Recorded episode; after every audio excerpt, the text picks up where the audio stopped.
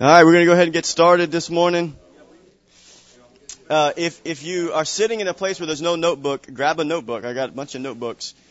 There's notebooks for uh, for you guys to take notes. There's an ink pen. There's, who doesn't have a notebook? Did, you need a notebook? You got a notebook? I got a free notebook, so take a notebook. You got it? Okay. Anybody else? All right.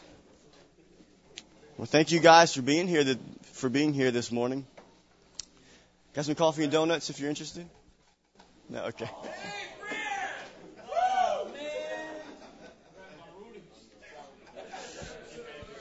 What time? What time did did we meet for for for the last men's study? Was it at six?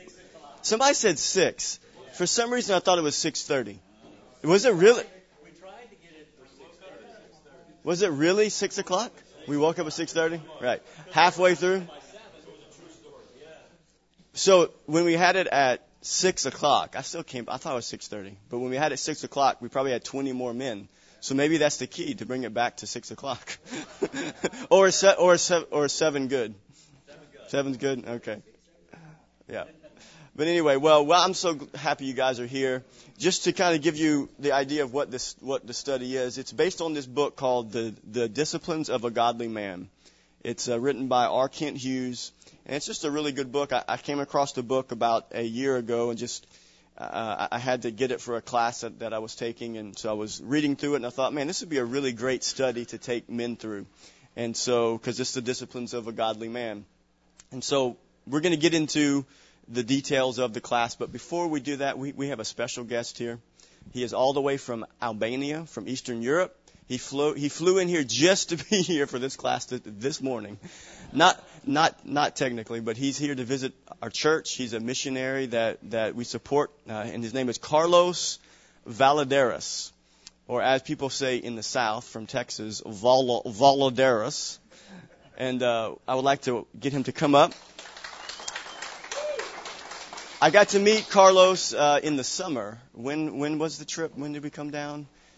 June June of last year. Me and Joel got to go. It was our first time going to Europe, and um, I basically was half asleep the whole time I was there because I underestimated jet lag. But it was a really great time. Carlos is doing a great work there, so I just wanted him to come and greet you guys and just to encourage you and just tell you what he's doing there.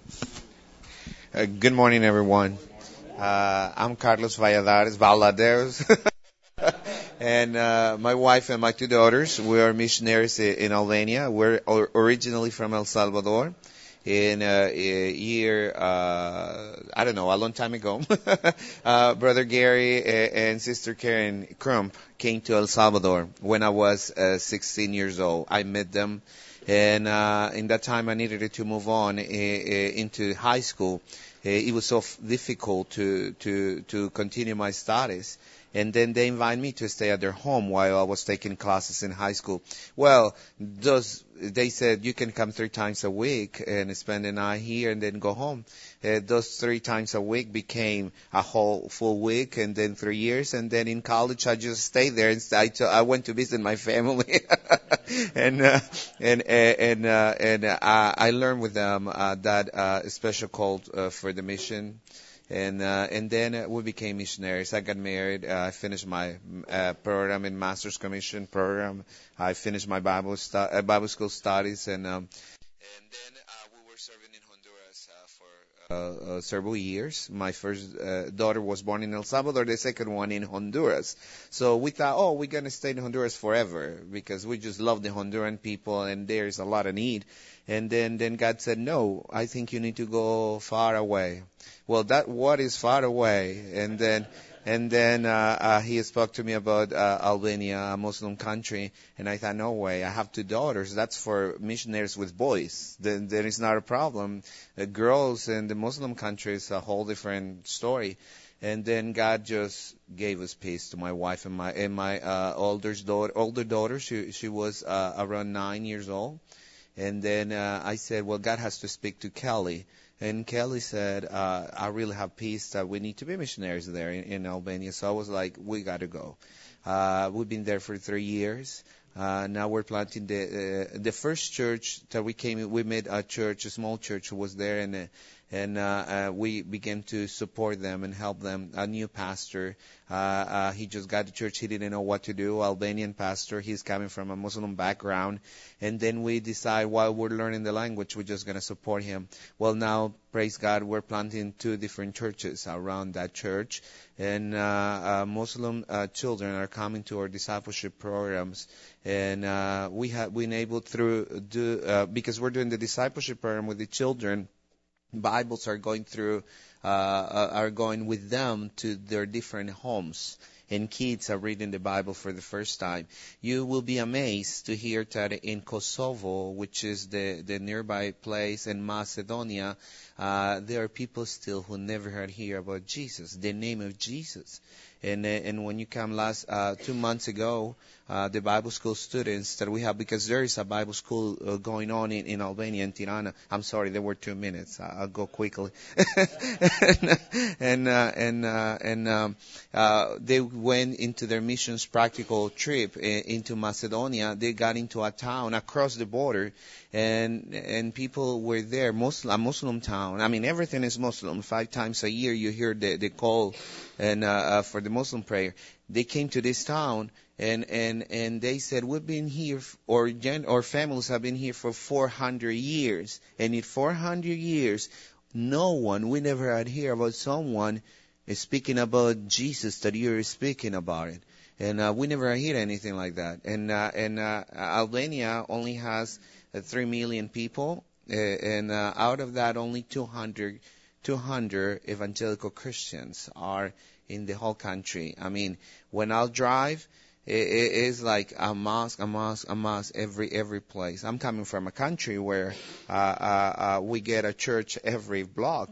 In El Salvador, 50% of the population is uh, declared evangelical Christian, and out of seven million. So uh, uh, uh, when I got to Albania, it was like to be at the desert and and it spiritually it dries you out and uh, and I mean it's a personal work that we have to do every day. People ask me from El Salvador, what do you want me to pray for? How can we pray? Or friends ask, how can we pray for you? I said, Uh, can we pray for God to provide funds? Can we pray for God to do this for you? I said, look, God will provide whatever He needs to provide. I mean, He sent me here, so He has to pay for anything. What I want you to pray is for that anointing to continue with us because it drives me out. I said that is it's when you have a, a little bit of oil with you and then you just have to use it, use it, and and you feel like the end of the month is coming and that oil is not coming again. And then you you go through the Bible, we read the Bible, we we study, we pray, and we just feel like those prayers don't hit. I mean, they hit the roof, then they don't go up. And uh, and then uh, we read and we're like we go through. So I will touch your book so it's so nice. and and then you read, you read, you read, you read. There are times, there are days when I read three or four different books of the Bible. I mean, uh, not not Isaiah with 66, but Ephesians with five or uh, five or ten. Sometimes I read until 25 different chapters just one morning, just to be able to to feel refreshed in the Lord. And there are times when I read 25, 30 chapters and I still feel dry. And I said, "What's wrong with me? Uh, I'm not a good Christian." it's just the environment. It's so heavy. It's so intense where we are. And and uh, so when friends ask me, "What can we pray for?" I said, "Pray for that anointing of the Holy Spirit to not leave us, because we just need His presence to confirm every day that we are in the right place." Uh, and some other students asked me one time in a video uh, call from El Salvador, "Ah, brother Carlos, God is doing great things in Albania, but did you ever feel like you, you don't want to be there anymore?" I said, "Oh, every day I don't want to be here. Every day I want to go back home." And, but what makes you stay there? I said, well, first is the right call that we received from God. That peace that came that day when God confirmed that we should be missionaries to Albania, that what is holding us there. Then uh, out of that, there's nothing else. and food is good, people are wonderful, and uh, and uh, the language was a, a, a barrier, but thank God now we're speaking the third language, which is the Albanian and uh, and then my daughter's speaking the fourth language now, uh, French. I think she should be able to communicate with some of you here.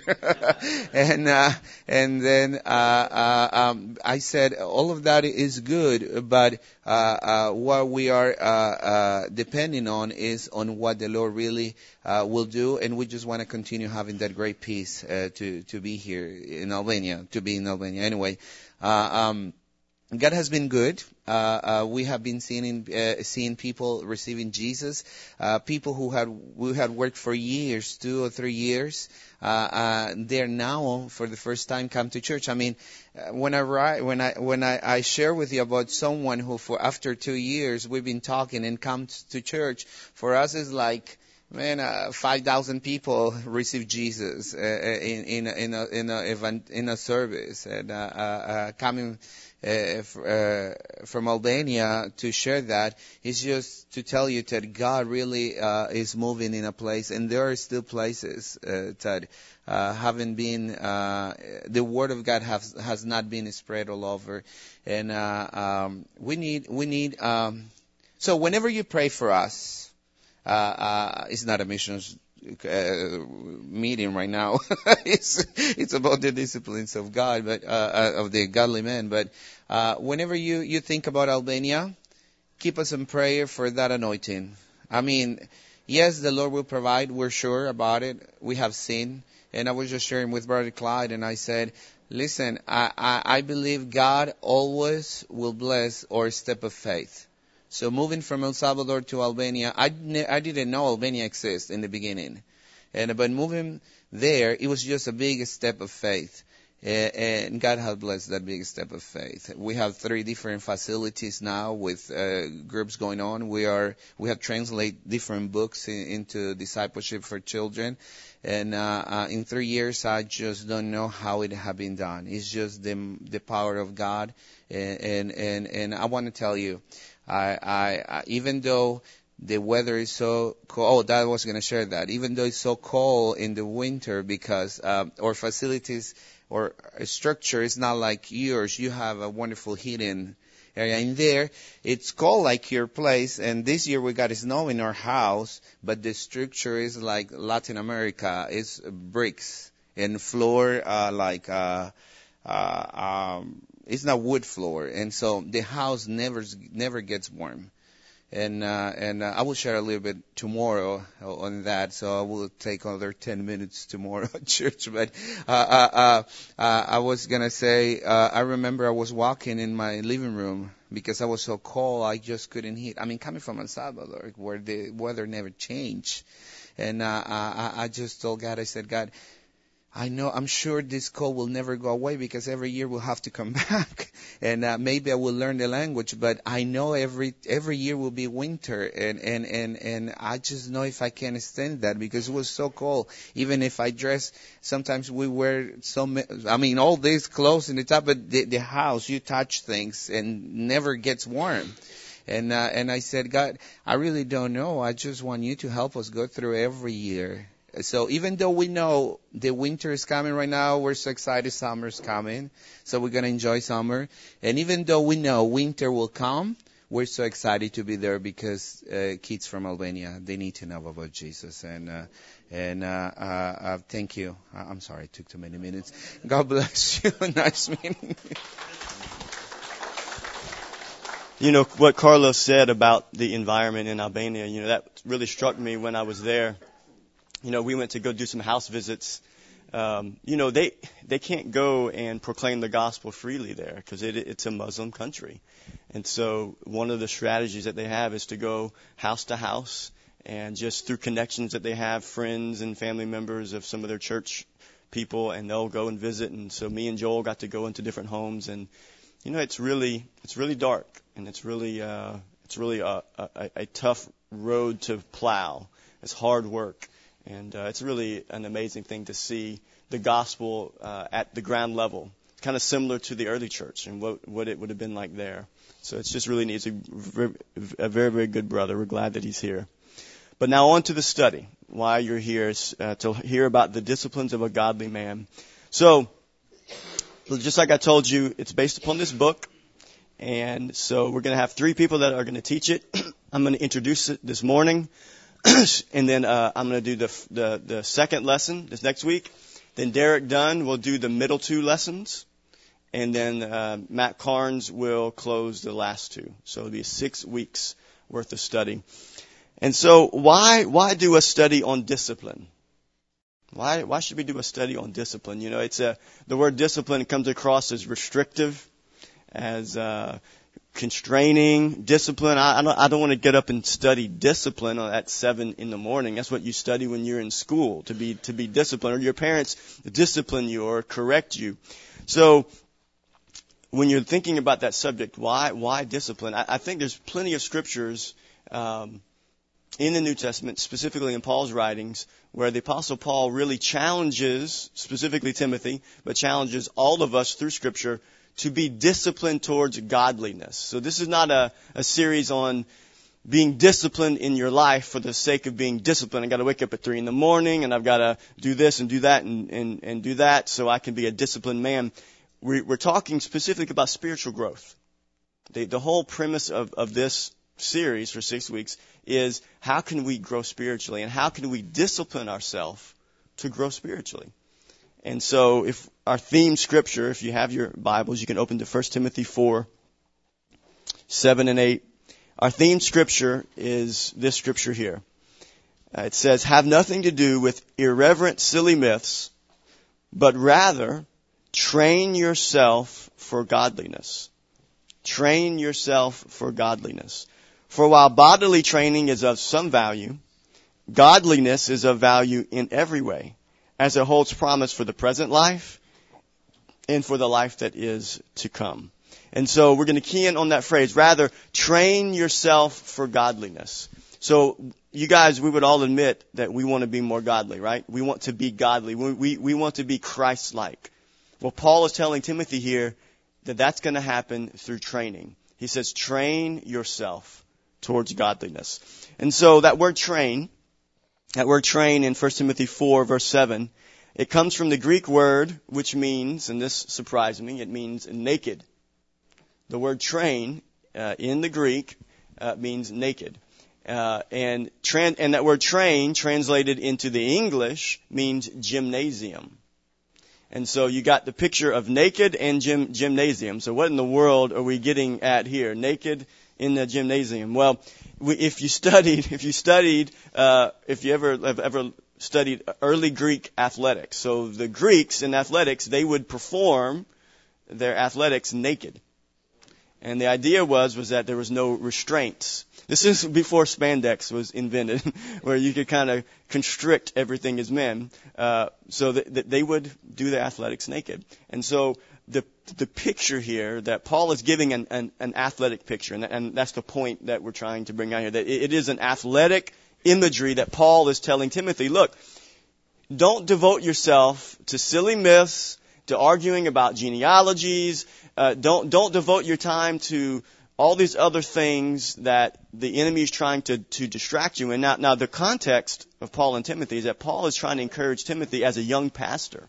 He's pastoring a church in Ephesus, and there's lots of persecution. There's false teachers that have risen up, and he's trying to encourage Timothy, look, pursue godliness. Train yourself towards godliness. And, and actually, in other places in First Timothy, Paul tells him, says, look, don't let anyone look down on you because you're young. He says, but, but prove yourself an example in the way you live your life in the way that you pray and study God's Word and pursue godliness. Live your life as an example. And so this is why Paul is encouraging Timothy, is because there's a lot of pressure and there's a lot of reasons why he should not pursue to be Christ-like and to pursue godliness. And so he's telling him, look, it's going to take effort. You're going to have to train yourself. And so if we go on, there's some other writings of Paul. Just there's two there's two other verses here that I think kind of continue this theme that Paul is bringing out here. You know, Paul, he's telling t- Timothy to put some work into his spiritual life. He's calling for spiritual sweat. And Paul also wrote Hebrews, and in Hebrews 12, 1 and 2, uh, here's another picture here, similar type of theme. It says, Therefore, since we are surrounded by so great a cloud of witnesses, let us lay aside every weight and sin which clings so closely, and let us run with endurance the race that is set before us. And so the picture there, Paul's giving another picture of athletics in Romans 12:1. It's the idea that look, the spiritual life is like a race that we're in. It's not a sprint, but it's a it's it's a marathon. And Paul is telling Timothy, you're running this race, and so you have to strip off every hindrance and every weight. It's kind of that idea back to that, that naked idea, how the Greeks would do their athletics naked. It's the same similar picture. You've got to strip away every hindrance, every encumbrance, because this is a race and it's going to take some endurance. It's going to take some endurance. And, and actually, if you go on to verse 2 in Hebrews 12, this is such a neat little picture here. It says, looking to Jesus. Okay? So, Paul tells Timothy, I mean, Paul, Paul tells us in Hebrews 12, we need to run this race with endurance. And then he says, here's your example. Look to Jesus. And what did Jesus do? He's the founder and perfecter of our faith, who for the joy that was set before him, what did he do? Endured the cross. So Paul tells us in Hebrews, you're going to have to endure and have endurance and perseverance. And Jesus is your example, who he, he, he, he, he laid aside every weight and every hindrance, every encumbrance, and for the joy that was set before him, he endured the pain and the suffering. And if we look again at another letter that Paul wrote uh, in 1 Corinthians 9, gives some more pictures here of of spiritual sweat, of working, of striving, of pursuing godliness. 1 Corinthians 9, 24 through 27. It says, Do you not know that in a race all the runners run? Kind of like ding, ding, ding. Pretty simple there. Do you not know that in, in a race all the runners run? But only one receives the prize. So run in such a way that you may obtain it. So he's saying, again, it's this picture that the spiritual life is like a race. It's, it's a marathon. You're running and only one's going to receive the prize. And what's the prize? Christ likeness. It's, it's, it's one, one day we're going to be in the glories of heaven and that's where we're headed. And the prize is Christ likeness. But you don't obtain that by just haphazard approach. You, you don't obtain Christ likeness by just laying on the ground and expecting God to zap you. You have to run in such a way that you want to obtain that prize. And every, and to do that, every athlete exercises self-control or discipline in all things. They do it to receive a perishable wreath, but we an imperishable. So I do not run aimlessly. I do not box as one beating the air, but I discipline my body and keep it under control, lest after preaching to others, I myself should be disqualified. Some some powerful truths there. So Paul is clearly giving us in these three scriptures, he's clearly giving us a picture that in the Christian life, the Christian life should be, if we're going to, if we're going to become more and more like Christ, we should have a disciplined Christian life where we discipline ourselves, our physical bodies, we discipline ourselves to pursue spiritual things so that we can become more like Christ. So that's the premise of this whole series, and this is the reason, this is kind of laying the foundation here. But I want to look at, based upon these scriptures, this idea that Paul is laying out, I want to look at two reasons why we should do a study on the disciplines of a godly man. Two reasons why. Two main reasons. The first reason is this. Besides what scripture says. First reason is this, is that in today's church, disciplined Christian lives are the exception not the rule. In today's church, specifically in our country, in America, in the West, disciplined Christian lives are the exception, not the rule. And so, from being in and, in and around church almost all of my life, uh, being a pastor, th- this bears witness with me. I, I really believe that, that this is true, that there's an idea that's out there that people can have that you know, church attendance one day a week on a Sunday, one hour, one day a week is enough for me to grow spiritually, right? It can kind of be this idea that, that I can grow spiritually without having to do much of anything. I just have to attend church. I got to check, as long as I check off the box of church attendance on Sunday, I'm good to go. I'm just going to kind of coast through and make it through. And then whenever we we call a class at seven in the morning, it's a little more challenging to, to get people. I mean, you guys are amazing. Y'all are here. This is a beautiful thing.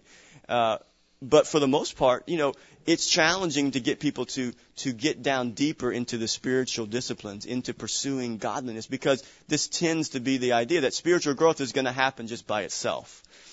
Uh, but that that's really not the case. Why why why is it that you think, and and I want you to to dialogue, why is it that you think that people, there are people that will come to our church and churches all over why is it that you think that they believe that church attendance on a Sunday morning is all they really need for, for their spiritual life? Why do you think people fall into that trap?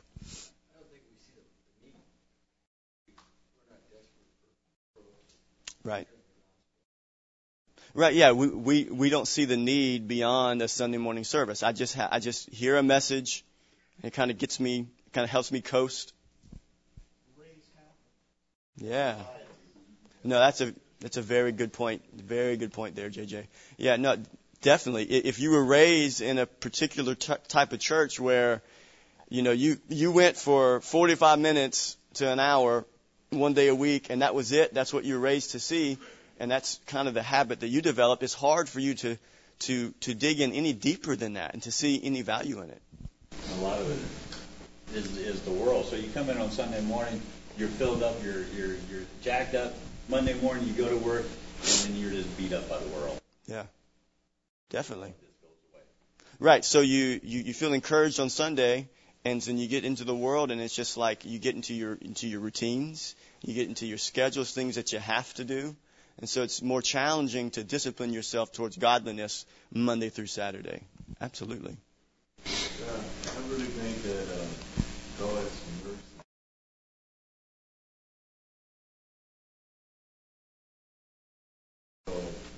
Hmm.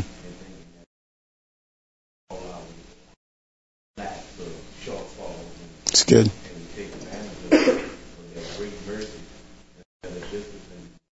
Absolutely, that, that's a that's a that's an excellent point. You know, you can you can come to think that, and I, me and Matt were talking about this message prior. You know, and I, I'm kind of getting in front of myself here. I'm going to bring out this point later, but the idea that, you know, God gives us grace. Salvation is based upon grace, right? Grace alone through faith alone. We're, we can't save ourselves. It's not of our own works. And so when we understand that, sometimes we can take advantage of that grace and just kind of like coast on the grace and feel like, well, I really don't have to do anything else because because God did it all for me. And I'm, I'm going to bring, I'm going to talk about the difference between justification and sanctification leading into this next point. But but I agree with you that sometimes we can coast on that sense of grace and take that for for uh, for uh, granted. Definitely. I was, I was going to say too. I just believe sometimes that to get outside of one day a week, um, you know, connotes more. Uh, just uh, you having more commitment, possibly having to learn more or to understand more. I think that becomes intimidating mm-hmm. sometimes too. Whereas um, I'm okay with just being on the surface here because there's an intimidation factor we get. Sure. Definitely. And then there's the accountability factor. You're accountable for what you know. As you dig in deeper, the Lord reveals more to you, so then you're accountable to live out what you've heard. Yes, Murad? I guess the big question is, is that how much is enough? So we have a tendency of asking ourselves that question. Mm-hmm. And when we ask ourselves that question, a lot of times we pull out our own slide rule, our own measuring stick, or measuring cup to what is enough. Mm-hmm. Never enough. Right. Enough sure. sure. So all, all really great answers. Yes. I think like down here in the south, uh, seven and seven. My dad worked seven and seven. so you put a Bible in the car, you know, and take off. Mm-hmm. You know, you had to find time. And I, I wasn't an author, but I do know that, that life dictates certain schedules. Absolutely, that's an excellent point. I, I think about my my father-in-law. He worked 20 and 10. 21 and 10 or something like that for all, all of my wife's life. And one of his struggles was for his 10 days he was home, it was, what am I going to do with my 10 days? I'm not going to go spend it at church with a bunch of church people. I'll go on a Sunday, but the rest of it's party time. It's spending the money I've worked hard for 21 days offshore to, to earn. So there's definitely, there's very, there's varying reasons why for men. Now this is the class for men. So there's very reason, there's, there's a lot of reasons why it's difficult for us to take our Christian life beyond a Sunday morning because it's easier to do that. It's harder to get up at 6, 6.30 to come here on a Saturday morning to, to do this. Uh, but but there's so much benefit, and this is what this this series is is going to teach us. And this is what the scripture said there um, in 1 Timothy 4. It says that it said that bodily discipline profits you a little, right? But spiritual discipline, training yourself towards godliness, it has benefits now, and then it has benefits in eternity. That means that when we discipline ourselves spiritually, the spiritual impact we make in this life, we carry that on into heaven. And we, we bring jewels and treasures with us because of what we've done, because we've taken the time to put things, to put first things first and to honor God in every area of our life. And so, I do believe though that it, the idea of Christian, a Christian, a disciplined Christian life is the exception for a lot of these reasons that we just brought up. But believing, and this is a real simple point, believing that we're going to grow spiritually by just attending on Sunday morning and doing nothing else, by just doing nothing else, is kind of like believing that if you, if you go in your car that's parked in your garage and you have a destination in mind that you want to go to, that by sitting in the car long enough, you're going to get there. What do you have to do? You got to put the key in the ignition. You got to turn the engine on. Put your foot on the brake. Put the the, the, the gear shifter in reverse, and you got to put you got to put your, your foot to the gas pedal, right? You, if we have a destination, and what's again, what's the destination? Christ likeness. The destination is, as we go through these chapters, we're, we're going to be talking about our relationships with with with with our our wife and our children, our relationships with brothers and sisters in Christ. We'll be talking about work. We'll be talking about family. We'll be talking about character and purity. All these areas we have to discipline ourselves in towards godliness. That's the destination that we want to be like Christ in every area of our life, not just Sunday morning church attendance. And so, at some point, you got to put the the car in gear, you got to hit the accelerator. And in that process, the Holy Spirit works within you and helps and, and, and empowers your effort and your motivation. And so I think a struggle with all, all of this is that when we talk about this subject, I think people's minds go towards one area. And it's, typic, it's typically their mind goes towards the idea of legalism.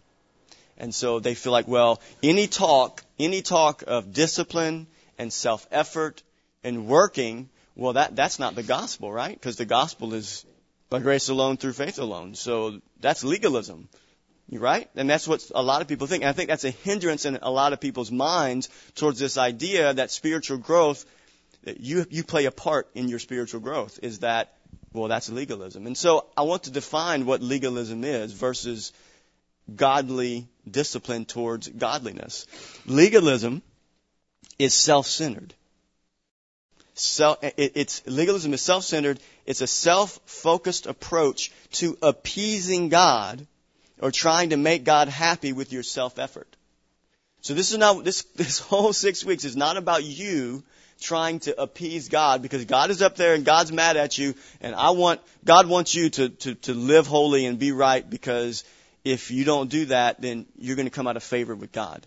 It's not the, that, that's legalism. And legalism, another side of, of being a, a legalist is that you believe that by disciplining yourself towards godliness and living rightly, that you're going to maintain your righteousness before God.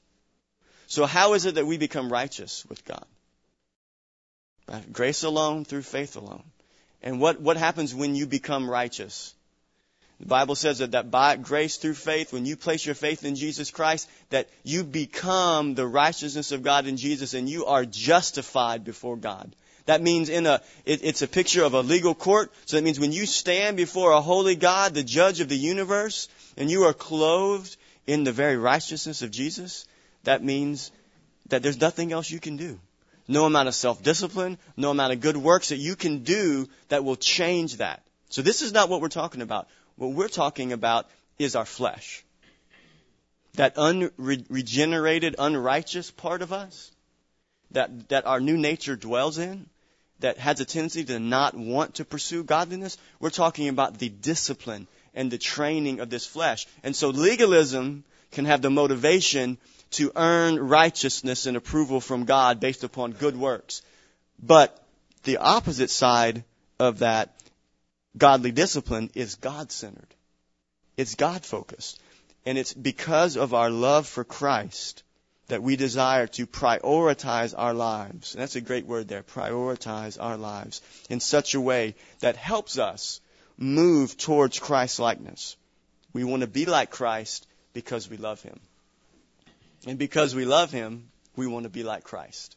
And so th- this is this is one of the this is one of the reasons why because I just believe and I've seen it throughout the years. I've seen it in I've seen it in my life. I have a tendency just to coast, just to want to coast, to kind of coast coast on the momentum that I've had in my Christian life. Just kind of I've done pretty good for a few months and so I'm just going to kind of coast and put it in neutral, right? The Christian life, we, we can't, look, as Carlos mentioned, look, Carlos can't afford to put it in neutral in his environment there. He can't go in neutral because it, it's it's difficult, it's hard, it's it's it's it's a plowing work that he has to do. And I think we've been lulled to sleep here in the American church, and we think that it's not a plowing work.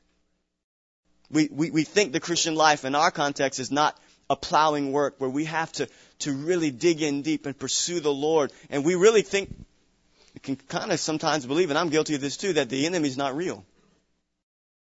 That he's not out there trying to keep us from displaying the beauty of Christ in every area of our life. The enemy is real. And he is there. We have a real enemy and we're in a real battle. Ephesians 6 points to that when it talks, when Paul talks about the fact that we have to have spiritual armor because we are in a battle. And, and the spiritual battle for the believer centers on whether or not we are going to reflect the image of Christ to a lost and a dying world. The enemy wants to stop us. He knows he can't change our spiritual condition, that we're righteous. When someone's righteous, they're righteous. He can't change that. When God, when you belong to God, you belong to God. But what he can do is he can stop you from Christian effectiveness. He can stop you from being a bold witness in this life. And, and I think the key of, the point of all this is that if we're going to do that, it's going to be because of godly disciplines. It's going to be because we take that serious and we say, God, I I don't want to I don't want to give in to uh, uh, um, to passivity on my part. I don't want to give in to this idea that it's really not a spiritual battle. God, help me to stay sharp so that in every area of my life, I leave no room open for the enemy to come in and to win ground in my life, in my marriage, in my work, in my work ethic, in my family, with, in raising my kids, in my finances, in my character, in my purity, in these areas, God, I want to honor you and please you, God, because I love you. And I want, and I want to display the beauty of Christ. Motivation, you, you can write this phrase down. Motivation is everything. Motivation is everything. That is so key that we are motivated correctly. We're not motivated to maintain our Christianity or to make God, to keep God happy with us. We're motivated out of love for God. Think about think about those of you here this morning that are married and, and ha- or or have children. Think about that motivation. Do you discipline yourself to go to work to provide for them? Why do you do that? Would, would you rather stay home? Yeah, right. If I could work from home, right? But we discipline ourselves because we love them.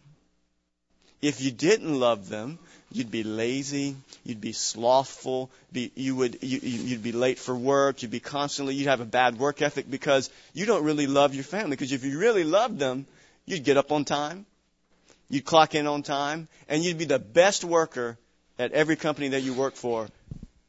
But it's because of your motivation, because you love God, and because you love your wife and your kids, and you know that if you don't work, there's no food on, on that table. And again, that's the picture of motivation. Motivation is everything.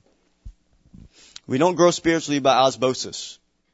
We don't grow spiritually by thinking hard enough about growing spiritually. Spiritual growth that leads to godliness is a slow and a steady process that we have to be committed to pursue.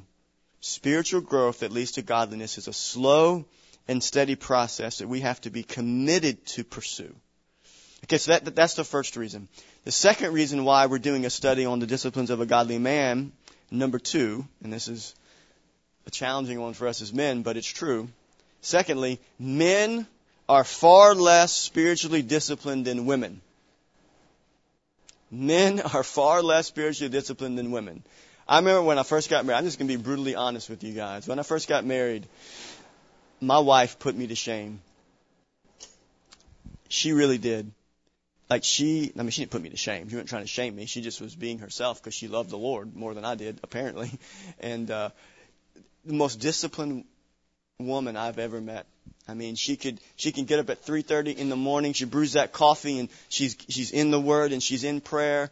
And I'm and I'm watching this and I'm I stay up late and I like to sleep in. So I'm I'm I'm with all the guys that like to sleep in. This is not the easiest thing for me to wake up at 5:30 in the morning to come here for this class. So but God's working on me and I'm getting better with the the the early rising. But I remember watching that in my wife's life as I was getting married. We've been married for 13 years now, and I remember the first few years, I'm like, I feel, I feel terrible. I'm the one that's supposed to be doing this and demonstrating to her. But she's, look, she spent, she spent years, and, and I think it really, there was a, a ministry, teen, teen, uh, teen Mania, uh, Ron Luce, who led this youth ministry back in the 90s when she was a teenager. At, at 17 or 18, she went to be an intern for this ministry. And they, they push the spiritual disciplines in her life in a very profound way. And so she developed habits at an early age where she prioritized that. And so when I first got married, I was embarrassed. And so it took me a few years, and she was my example. I mean, I'm just being brutally honest, and guys don't really want to admit that, but it's true. The Lord used her to, to convict my heart and say, you know what, buddy? You need to really be the spiritual leader in your marriage and in, and in your home. And you can't, you can't allow your wife to be the one that is, is doing this. And so it is true. Men are less spiritually disciplined than women. I mean, the stats prove it. I've, I've got some, some stats here from the, from the Barna group. Three out of four people who buy Christian books in bookstores are women.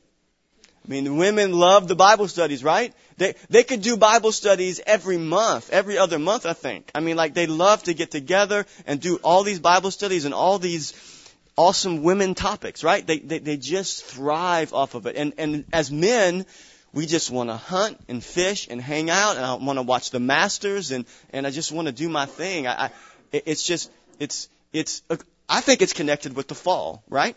Let's think back to the curse that God gave Adam.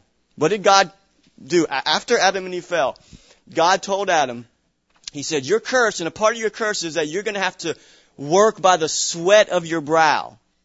So work and discipline is not the easiest thing for us to do. And, and, and so we, physically, we have to work and discipline ourselves in that area. And so when somebody tells us we have to do that spiritually, wait a minute, that's a little bit overload for me. And I think it's, we're, we're working against this ingrained tendency we have as men from the fall to push back against discipline. And so I, I, I, I just believe that women just more, I, I've said it all the time, women love God more than men. That's just a joke. That's not really true, but, but it, it can appear that way because it's natural for, for them. 71% of women at, when, with the, with the Barna study that were polled 71% of women believe that religion can answer society's problems, compared to 55% of men. Uh, the average church in America has over 60% female attendance. Over 60%. Compared to less than 40, 40% male. And that's just the reality of where we are in our society, in our culture. And it's been like this for years, for decades, for centuries. This is this is nothing new. Men men are men. Men have been men since, since the beginning, and this has always been the the tendency and the trend. And so this is a reason why we want to do a study on this. We want to break that trend, right?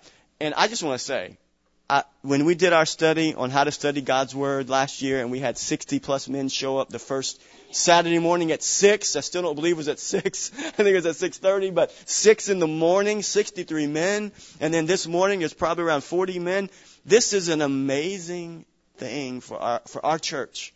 You know, this is a great trend in the right direction for our church. We have men. You guys love the Lord. That's why you're here. You you care deeply about your spiritual life, and so we want you guys to continue in this trend and we want you guys to influence the men that are in our church. You know, look, actually me and Tom were talking about that about the uh about the men's conference and how we had 60 men sign up for the men's conference this last week. And we thought, man, that's really great. We had 60 men from our church. And then Tom made the statement, yeah, but there are a lot more men in our church than 60 men, right? I mean, we, we have 12, 1300 people that attend our church. And if the stats are true, 40% male, what would that make it? That'd be about maybe 500 men. We had 60. So, and I know there's, I mean, it's all kind of reasons. It was $44 to go to the conference. I get that. It's tough times right now in our, in, in, in the oil field. And so there's various reasons why schedules, but just think about that. What would it be like for a Saturday morning, 7 o'clock Bible study, and we had 200 men show up, and we couldn't do it here. We had to do it in the sanctuary. I mean, how beautiful would that be? And I, and I think that's the goal, right?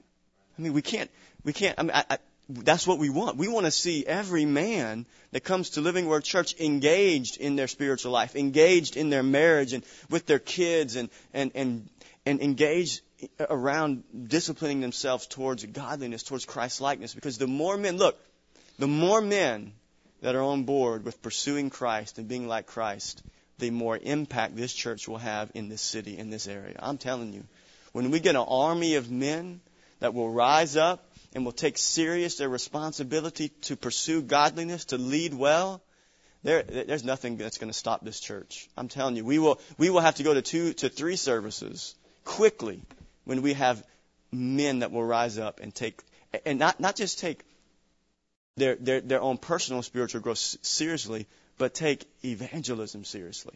You know, because when you grow spiritually, you all of a sudden, as you get closer to Christ, what happens?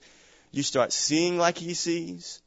You start thinking like He thinks. And so that means when you look out at the world and you see people that don't know Jesus, as you grow spiritually, you see how Jesus sees, you see those people, your heart wells up with compassion and you become an evangelist for Christ. And that, that's just how it works. It's slow and it's steady, and before you know it, we're going to have 200 men for a Saturday morning study.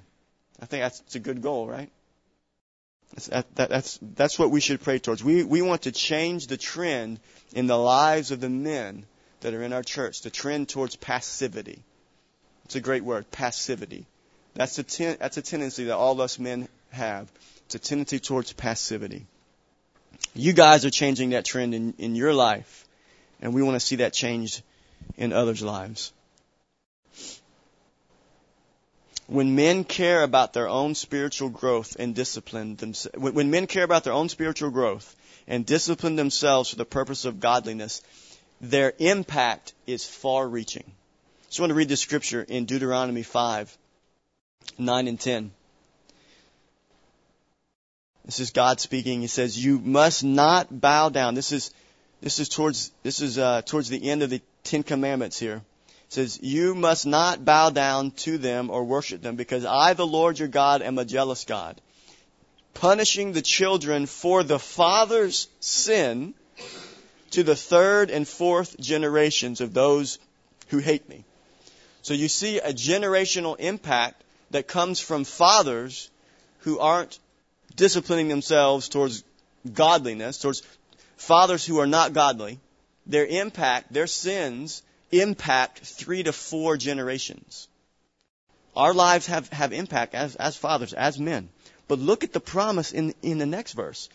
But showing faithful love to a thousand generations to those who love me and keep my commandments. That is so powerful. Look at the multiplied impact so I, it, it's, it's contrasted like that for a reason.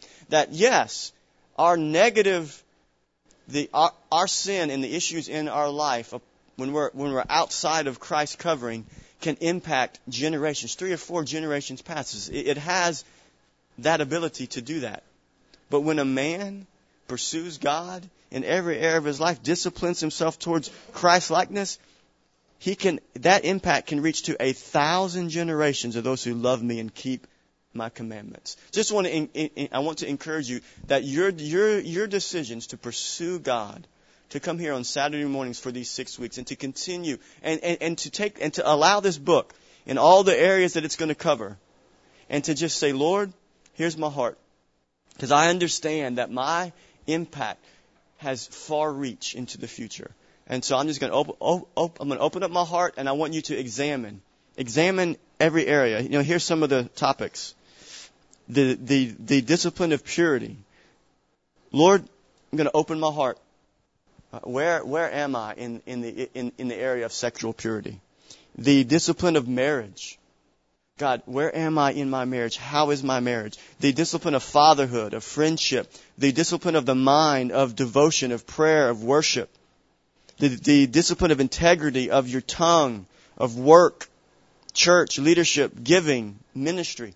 Just throughout all these subjects that we're going to cover, Lord, I open my heart and I know I'm not where I should be. And Lord, I'm, I'm going to lay my heart bare because I desire to grow in all these areas. So let that be the attitude that you bring to it every single Saturday for these next five Saturdays. So I want to encourage you, your life has impact. And just kind of a, a, a concluding thought here. When we think of the word discipline, just like I said earlier when we introduced the subject, sometimes we think of restrictions and restraint. But I, I, I like us to think of it differently. Think of, think of disciplines as, liber, as liberation, as freedom. And here's some examples of how that takes place. Think of the athlete who, dis- who disciplines himself or herself. I've been watching the uh, Masters tournament. Any anybody else watching the Masters with me? All right, I got a couple golf, three golf fans here. Or just think about football. Anybody like football? You guys like football? Okay. So think about that linebacker who is just. Uh, let's see, who, who's a great linebacker? Um, I don't know. Who? Ray Lewis. That's a great one. Let's think of Ray Lewis, right? The guy was an animal on the field when he would play. I mean, he knew the, the, the tendencies of, of, of, of the offense because he would study film every single day, every single day. He knew the playbooks. He was an animal because when he, when he, but, but, but when he got out there, the reason he was able to be free to function as he was supposed to function was because he spent the time disciplining his body, disciplining his mind. And so that's the picture there.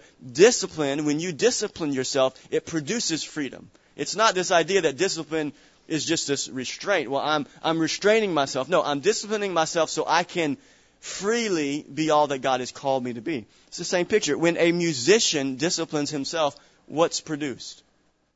Beautiful music like beautiful music that you love to listen to. Think of your favorite artist.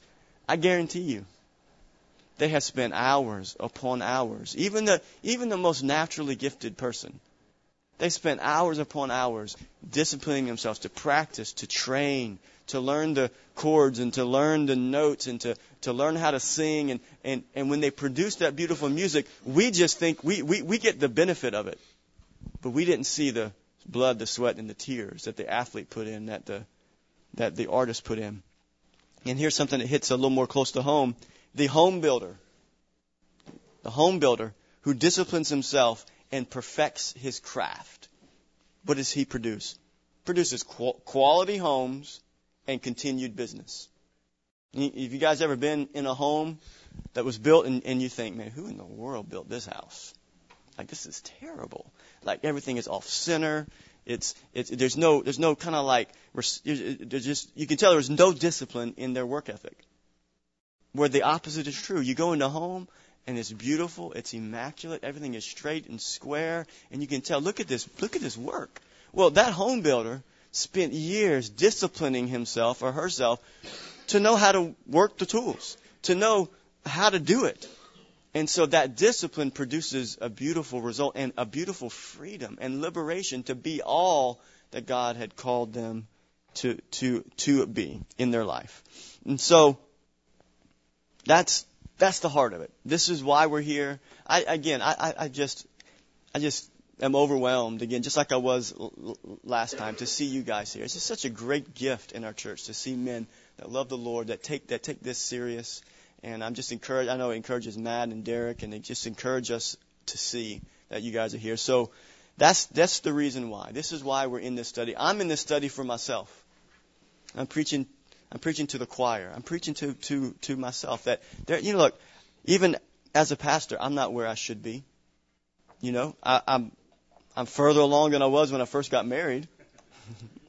and God's helped me to discipline myself and to, to, to read the Bible, to have a consistent Bible reading plan, and to pray consistently, and to spend time in His presence and in worship. And, and I'm a lot further along than, than, than I was, but I'm nowhere near where I know I need to be. And I'm never going to give up. And that's the point. I'm never going to give up. And the reason I never give up pursuing godliness is because God has my heart. God has my heart. Because He has my heart, then my, my heart is pointed in that direction. It's never going to change. I may have seasons where there's things that, that try to cover up that and prevent my affections towards Christ and pursuing Him, but it doesn't last very long because God has my heart. Amen. Amen. Lord, we just thank you for this morning, God. We thank you for this class. I thank you for these men. And Lord, I, I, just pray, Lord, that these next five weeks that you would teach us all. God, teach us how to be men of discipline. That we would truly learn how to discipline ourselves towards godliness. God, first of all, God, I thank you, Lord, that as as followers of you, Lord, that we are the righteousness of God in Christ Jesus. There's nothing that we can do or not do that can change that. We belong to you and we are we are yours. And Lord, because we are yours, because you have our heart, Lord, may we because of that motivation, continually pursue you in, in all of these areas. Lord, we want to discipline ourselves in these areas to become more and more like you so that ultimately we can reflect your image so that others can come to faith. We thank you for, I thank you for, for these men. Thank you for the rest of their day. Lord, bless the work of their hands and their time with their family. Pray that you give them good time with, with their wives and with their kids. Just thank you for a great Saturday morning, Lord. In Jesus' name. Amen. Amen. You guys are dismissed. We'll see you next Saturday.